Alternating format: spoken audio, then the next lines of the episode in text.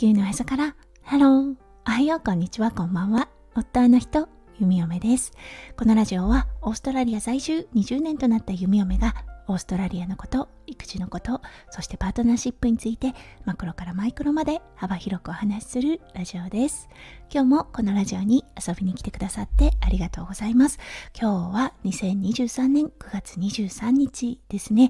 はい、今日だったんですが、弓嫁の義理のお父さん、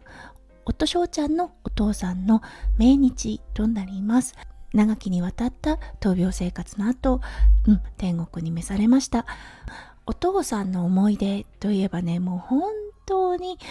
包み込むような優しい寄り添う人だなと思いました。すごくね無口な人だよと夫翔ちゃんに言われていたのですがやはりね気を使ってもらっていたのでしょうね。弓嫁がね遊びに行った時とかはね結構饒舌にお話をしてくれたりそしてね結婚式の時もものすごくね素敵なスピーチをしてくれました。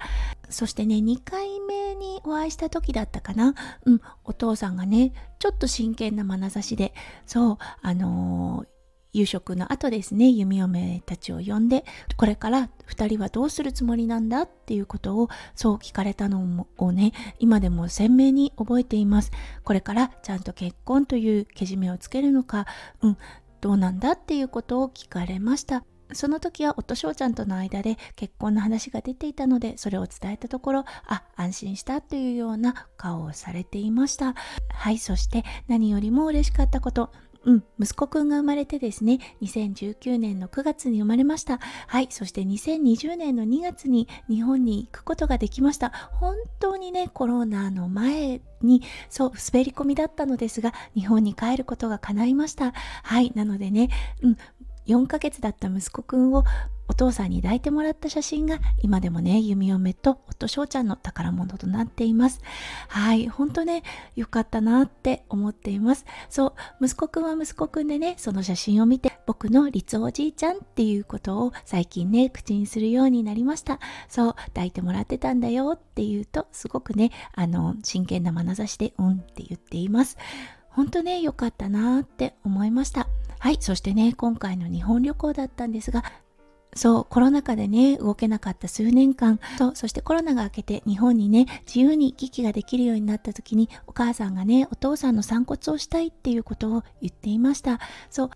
お父さんのね、意思でもあったのですが、はい、あの、実家に帰りたい、京都の山に帰りたいということをね、常々言っていたそうです。そう、それをね、叶えるために今回ね、京都の方に行きました。そしてね、あの、夫翔ちゃんが、そう、京都のね、お山の方で、お父さんのね、遺骨をご先祖様が眠る、はい、あの、お墓の方でしました。そしてその瞬間だったんですが、やはり風がふわっと吹きました。それを見てね、ああ、お父さん帰ってきたんだな、うん、帰ってこれたんだな、ということを思いました。うん、お母さんも言っていましたが、あ、やっとできた。やっとね、お父さんの気持ち、お父さんの望みを叶えてあげることができた。と言っていました。そしてお父さんのお兄さんですね、に挨拶をすることができて、そう、絵を描く方だったので、京都のね、そのお山、福知山だと思うのですが、その山がね、描かれていた絵をくださいました。お父さんのね、お写真の上の方に絵が飾られています。なので今回のね旅の大きな目的となっていたことがそうあのー、家族全員でね行うことができてそしてご先祖様に息子くんを紹介することができて弓嫁もねほっと胸をなで下ろすことができました。